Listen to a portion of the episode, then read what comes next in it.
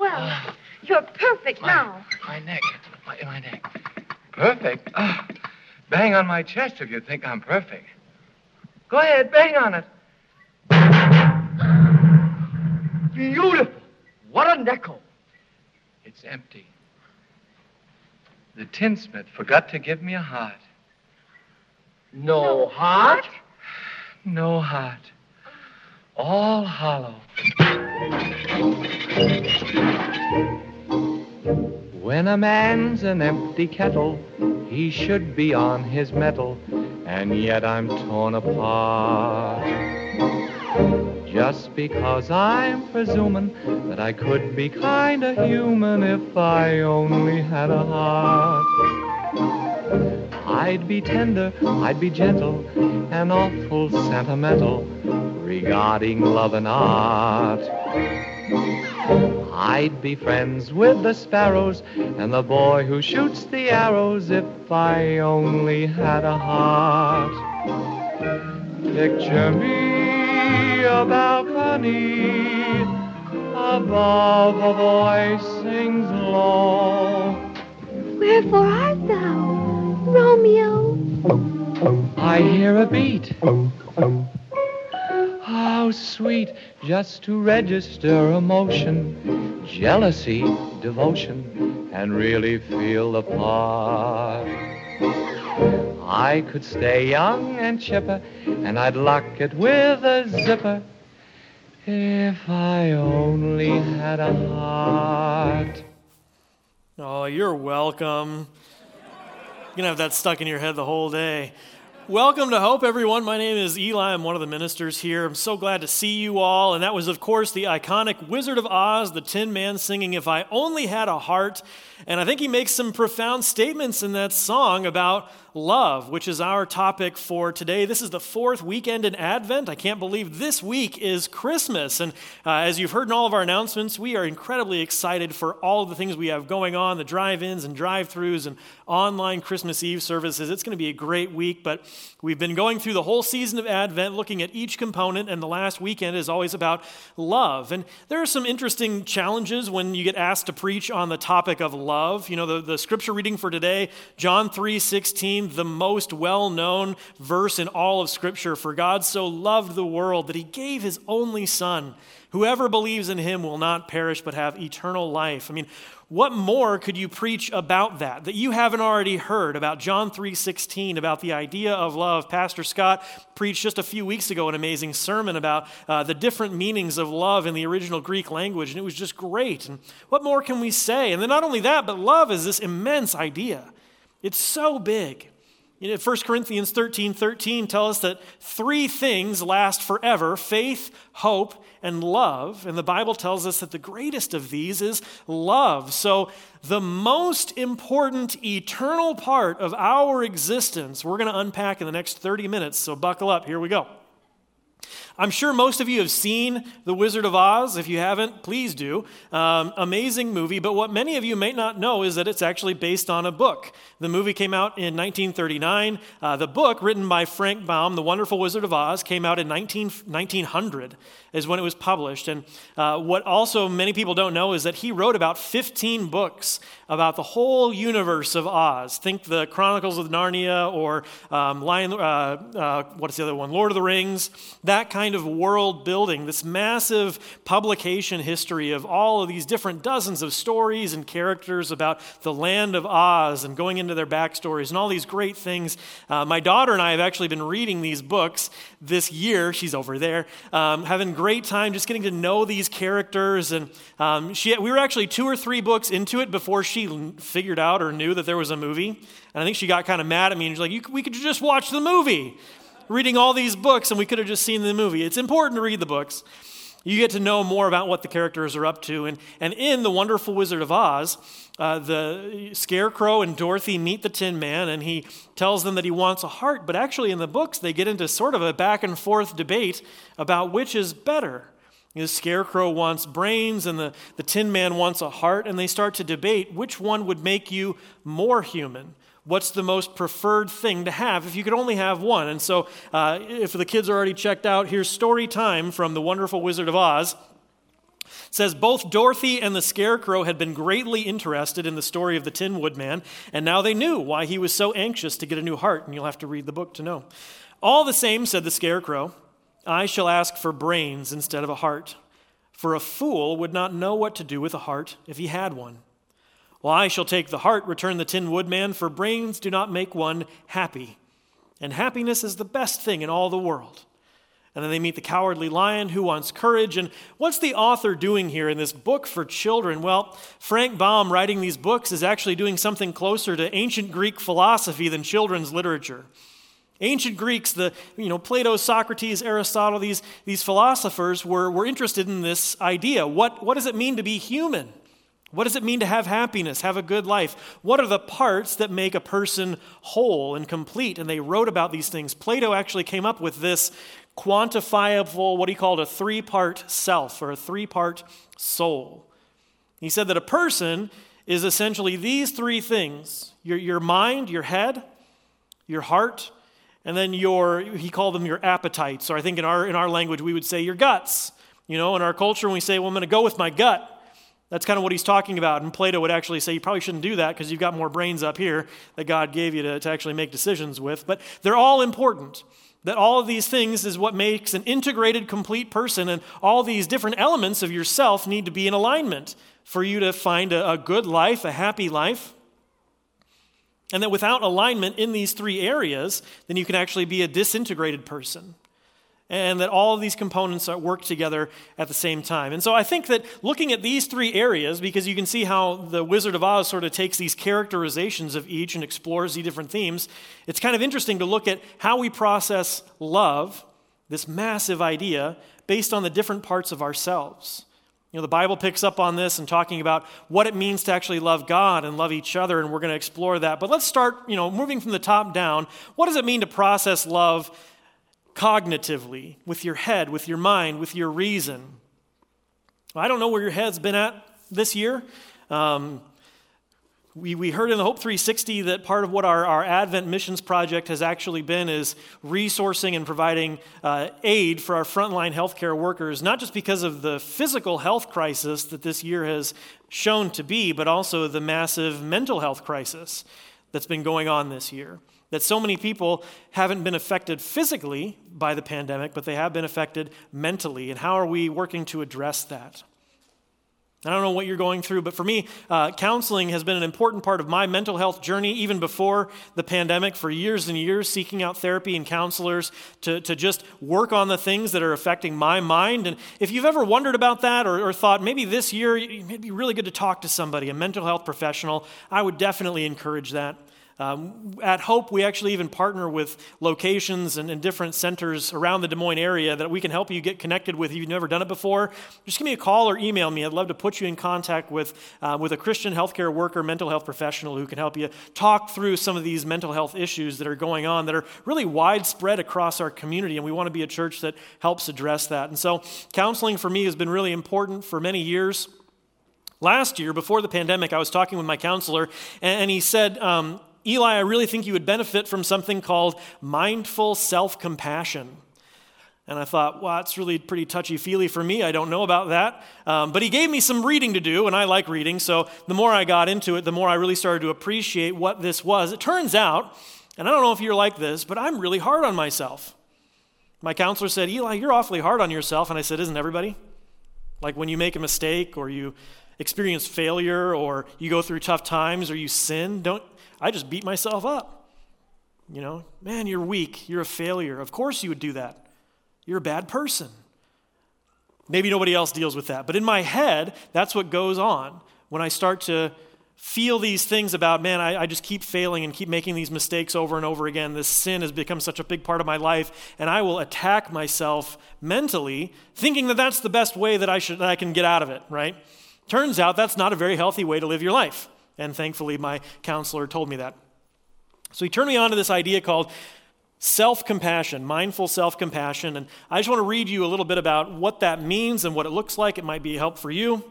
This is from Dr. Kristin Neff, who specializes in this. Self compassion involves treating yourself the way you would treat a friend who's having a hard time. even if your friend blew it or is facing in, or is feeling inadequate or is just facing a tough life challenge. Self-compassion is a practice in which we learn to be a good friend to ourselves when we need it most. So that's the definition, but she gives a, an example to kind of help you understand this a little bit better. So imagine your friend calls you on the phone and you just pick up and say, "Hey, how are you doing?" "Terrible," she says. Choking back tears. You know that guy Michael I've been dating? Well, he's the first man I've been really excited about since my divorce. Last night, he told me I was putting too much pressure on him and that he just wants to be friends. I am devastated. You sigh and say, Well, to be perfectly honest, it's probably because you're old, ugly, and boring. Not to mention needy and dependent, and you're at least 20 pounds overweight. I just give up now because there's no hope of finding anyone who will ever love you. I mean, you don't even deserve it. You would never say that to your friend. I hope. I hope you would never say that to your friend. But how often is that what we tell ourselves? When we make a mistake, and we're the only one who hears it, it's in our own mind, and we say, You had that coming. Of course, you would fail again. You don't really deserve happiness or love or joy or these things that we talk about. And in your head, you start to beat yourself up over and over and over again about these mistakes, and, and it tears you down. The Bible actually does pick up on this. This isn't a psychology lecture. If I was giving it, it'd be a terrible one. The Bible picks up on this idea. Jesus actually teaches on what it means to have self compassion. A lot of times in the New Testament, when Jesus is teaching, other religious leaders are trying to trick Jesus by asking him really difficult theological questions. And in Matthew 22, these religious leaders ask him, Jesus, teacher, what is the greatest commandment? What, what is the command that would sum up all of the law and all of the prophets and all the prophecies that happen. What is the greatest command? And Jesus quotes Deuteronomy chapter 6. Deuteronomy 6, the, the Shema Israel, he says, You shall love the Lord your God with all your heart, soul, mind. In Deuteronomy 6, it says strength, Maybe you can see here this, this complete integrated self, your mind and your heart and your body. And, and, and Jesus, of course, because we believe that this is an eternal experience, your soul, to love God with all of yourself, not just parts of yourself, to love with everything you have. But then Jesus says the second is equal to it that you shall love your neighbor as you love yourself.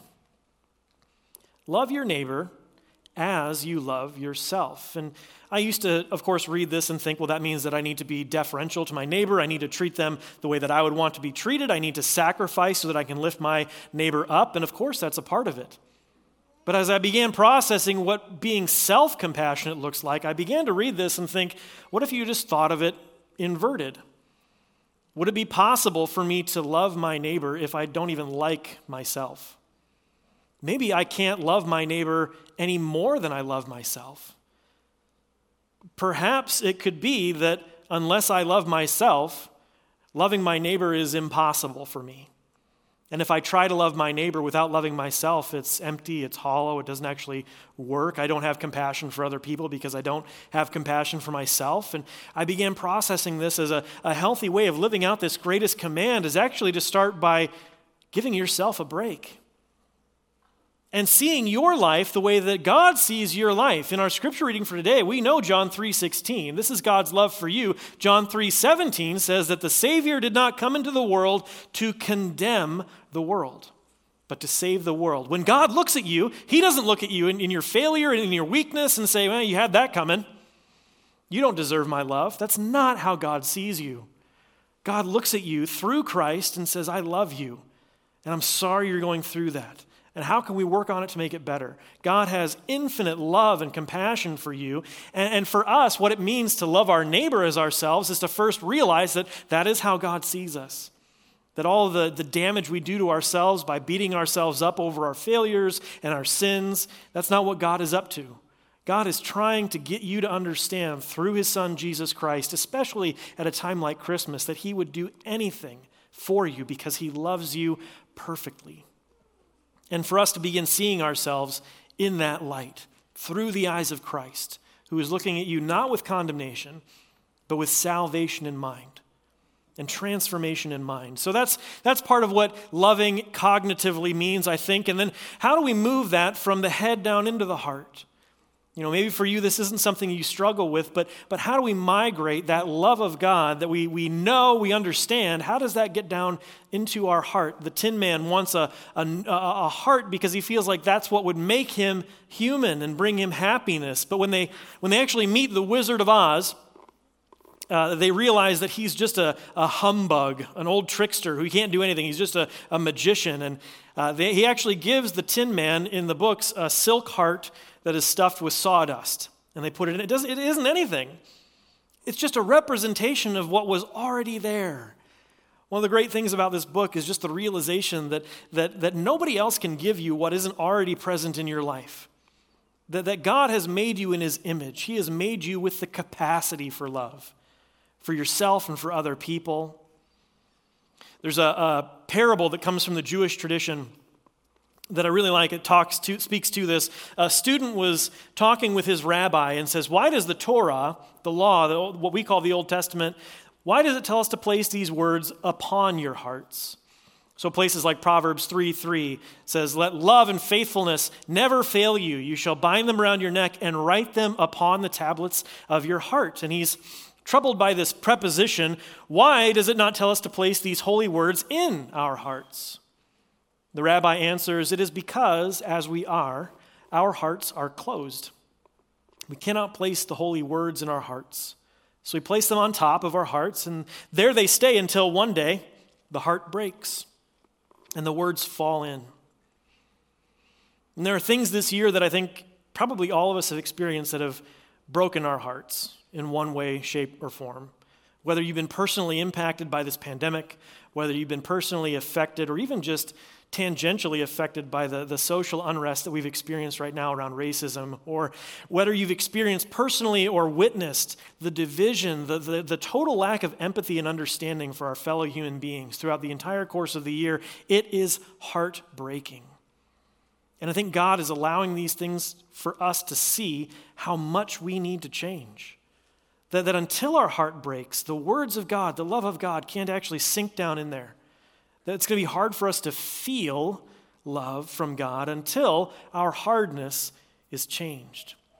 One of my favorite passages in all of Scripture comes from Ezekiel 36. If you have your Bibles, you can open there because we're going to look at three verses in Ezekiel 36 that again I think point to this progression that we're talking about from head to heart to body. And in Ezekiel 36, he's prophesying about what the world is going to look like when the Messiah comes. When Jesus comes, when the Son of God, God's Savior, his Holy One comes into the world, how is that going to change us, affect us? What's it going to look like? And so Ezekiel prophesies, starting in verse 25 of chapter 36 I will sprinkle clean water on you, and you will be clean.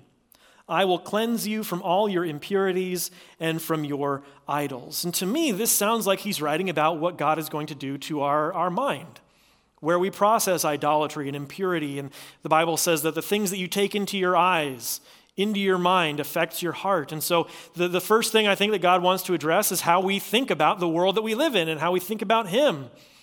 The, the, the things that we prioritize above God is what an idol is. And that's such a massive problem for pretty much everybody who's ever lived. Anything we place above God. And He wants to address that. He will sprinkle clean water on us. Uh, there's a song by the lead singer of Switchfoot, Jon Foreman, that's called Baptize My Mind. It's about this. God wants to baptize your mind, to cleanse you, to take away these impurities. And then it says in verse 26 I will give you a new heart and put a new spirit in you. I will remove from you your heart of stone and give you a tender and responsive heart of flesh, depending on what your translation says. This is one of those types of verses that I think we can read past too quickly. You know, when you read it and you think, man, this is, sounds like, just like we have the idiom in our culture that we can go with our gut, may not be a great idea. We can read this and think that God can change my heart, that God can change what's going on in here. You know, the, the Grinch's heart will grow two, three sizes in one day. I don't know. We have this idea that God can change my heart. And that's not what Ezekiel is saying here. He's saying that your heart needs to be new. How can you change a heart of stone? God doesn't want you to go through life if, you if your hard heart breaks over what's going on right now. Or if, if at the, this season of Christmas, when we step back and realize that we are celebrating God sending His Son into the world to save us, because the continuation of that story, the fulfillment of that story is that Jesus Christ will die on a cross to save us from our sins, if that doesn't break your heart, to feel broken over that, and then for God to say here, I don't want you to have to live with a broken heart of stone that doesn't feel anything. I want to give you a brand new heart, something that is tender and responsive, that feels empathy and compassion for other people, that doesn't look on others' decisions with, with judgmentalism, but with understanding and love, that doesn't see the world the way that we would typically uh, interpret our own, uh, our own self through condemnation, but that says God looks at the world with love and a desire to save and to restore and replace cold things with hearts of flesh that, that feel, that, that love. To allow that truth of God's love to go from your head that you know it to your heart that you feel it. But then there's more. So Ezekiel 36 keeps on going. 25, I think, talks about our mind. 26 talks about our heart. And then in 27, it says, And I will put my spirit in you and move you to follow my decrees and be careful to keep my laws. That, that at a certain point, we, we actually do have, as a part of Christianity, a, a moral imperative to live lives of integrity, to, to follow God's instructions, to follow God's laws, to apply them to the way that we live our life. But too often, I think, in Christianity, we get this backwards. We focus on this as sort of the first step. You become a Christian, and now you need to follow the rules. Kind of makes sense. That's how just most everything works in our society. Follow these laws, follow these guidelines, live a good life. And then when we fail at those things, because we haven't allowed God to transform the way we see ourselves, we haven't allowed God to replace the way that we feel about others, we're just living a life of cold, dead morality, and our failures keep us beating ourselves up. That's not how God wants us to live our lives. Yes, integrity, character, following God's laws is important. But you're not going to be able to do that until you allow Him to baptize your mind, cleanse you from impurities and idolatries, which again, He says He will do. I will cleanse you from those things. I will give you a new heart. He's not saying you need to wake up tomorrow and decide you're going to be a more loving person. Love, we're told in the Bible, is a fruit of the Holy Spirit. It's God saying, I will put my spirit in you. So that once you've allowed Him to transform your mind and to replace your heart, it's at that point that you can begin living a life that actually puts this love into action. That motivates you to love, not just in words, but with the way that you live your life. So I think we can kind of stay in the same, I don't know, genre um, of outdated musical theater. Uh, I'm not ashamed to say that I really love My Fair Lady. I think it's a great musical. And the movie was uh, made in 1964. It's pretty good too. Uh, if you've never seen My Fair Lady, that's an awful shame. Um, Eliza Doolittle, the main character, experiences some of the things that we're talking about. Where does love come from? And how do you process love? And what does it look like? And throughout the course of the, the story, she's uh, seeing it played out in different ways. And finally, she just gets so frustrated with what she's seen, people's different interpretations of love is, that she has something to say about what it should really look like. Let's take a look. Oh, Freddie, you don't think I'm a heartless gutter snipe, do you? Darling, how could you imagine such a thing? You know how I feel. I've written two or three times a day telling you, sheets and sheets speak, and the world is full of singing, and I am winging higher than the birds. Touch, and my heart begins to crumble, the heavens tumble, darling, and I'm. Words, words, words, I'm so sick of words. I get words all day through, first from him, now from you. Is that all you blighters can do? Talk of stars burning above. If you're in love, show me. Tell me no dreams filled with desire. If you're on fire, show me. Here we are together in the middle of the night. Don't talk of spring, just hold me tight. Anyone who's ever been in love will tell you that This is no time for a chat. Haven't your lips longed for my touch? Don't say how much. Show me, show me. Don't talk of love lasting through time. Make me no undying vow. Show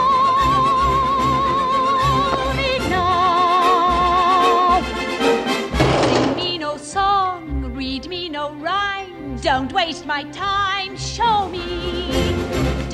Talk of June, don't talk of fall, don't talk at all. Show me. Never do I ever want to hear another word. There isn't one I haven't heard.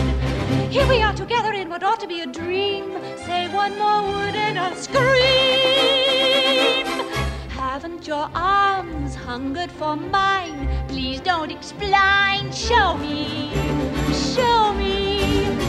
Don't wait until wrinkles and lines pop out all over my brow. Show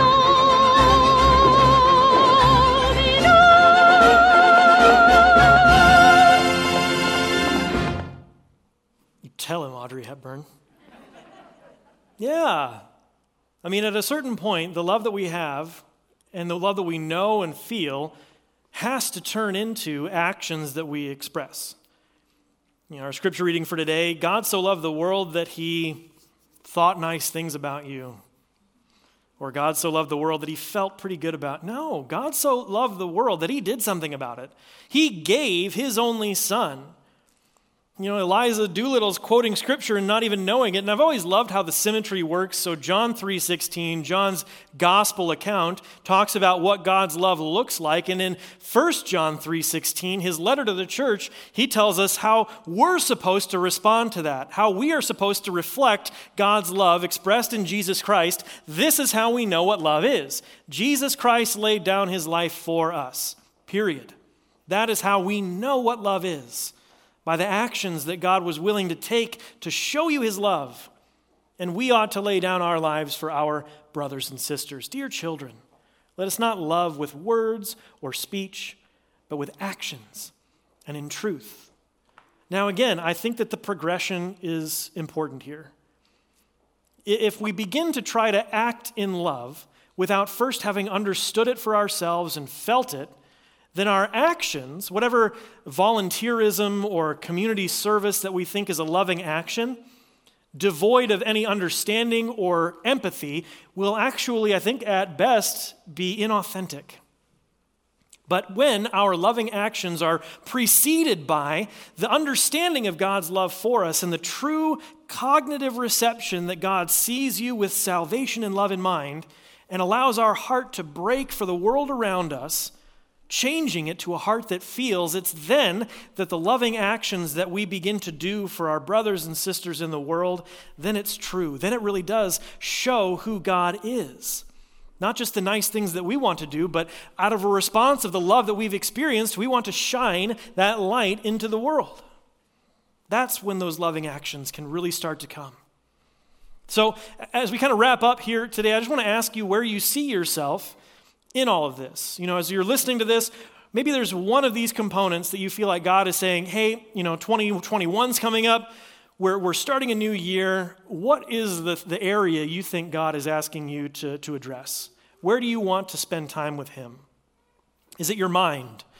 You know, are, are you struggling like, like I have struggled with constantly beating yourself up over your failures and weaknesses and sin, and, and you can't seem to get past that? Is that an area where you're saying, God, I really need you to speak to me your vision for my life, that you see me with love, and I need to understand that? All of these things I, I encourage start with prayer, absolutely. We, we are a people who believe that this is, this is God's territory. If love is the most significant eternal part of our existence, that means that only God can transform these things. Only God can do something about it. So start by praying, God, baptize my mind. Like Ezekiel 36, 25, cleanse me of these impurities. Take away my idols. Work on my thought life, God. Help me to see my life the way that you see my life. And then I want to follow this up with things that we're doing as a church that can actually put this into action. Christy announced it uh, at the beginning of the service that, that we are doing a read through the Bible in a year campaign. And I would encourage everybody to jump in on this in one way or another. You can register online, but we have resources, reading plans, and journals that can help you all the way through it out in our cafe. We can get you set up today. You can register on our site to go through it with a, with a group or by yourself to receive encouraging videos and emails, and it's going to be great. It's a great way for God to baptize your mind, to fill it not with the things of the world, but to fill it with His words, His promises. Maybe that's an area you feel okay about right now. You see yourself the way God sees you, but now you need it to migrate from your head down into your heart, and you're struggling with making that step. You know, pray about that. God, give me a new heart. I'm tired of living with this cold, broken thing in my chest. I need something new. I want to be truly human, the way that you created me to be, able to feel compassion and empathy for my neighbors. Pray about that. But then something we're also doing that I think can help on, on Monday nights, we've actually transitioned our recovery, our Christ centered recovery program, to small groups that we call Finding Freedom. Finding freedom is for anybody who struggles with not just addictions to chemicals and substances, but who go through hurt and pain and depression and loneliness and fill in the blank, anything that you would want to come and talk about. Men and women meet in groups separately here in the building, and we have them on Zoom as well if you wanted to zoom in. I myself go to the men's group because while I really appreciate counseling and what I get from that, I still need Christians to help me become more empathetic by listening to their stories and by sharing my story and talking about what we're wrestling with spiritually. So you can check that out. And then finally, maybe you're struggling with where to put love into action. You know it and you feel it, but like the cowardly lion, you're just looking for some guts to your faith, some bravery. Again, pray about it. Don't feel like you have to make it happen for yourself. Ask God, where do you want me to show your love? How do you want me to put my love into action? It could be as simple as just inviting somebody to one of our Christmas Eve experiences, calling up somebody you know needs Jesus in their life and saying, hey, come with me. We'll go together and we'll talk about it, and it'll be great.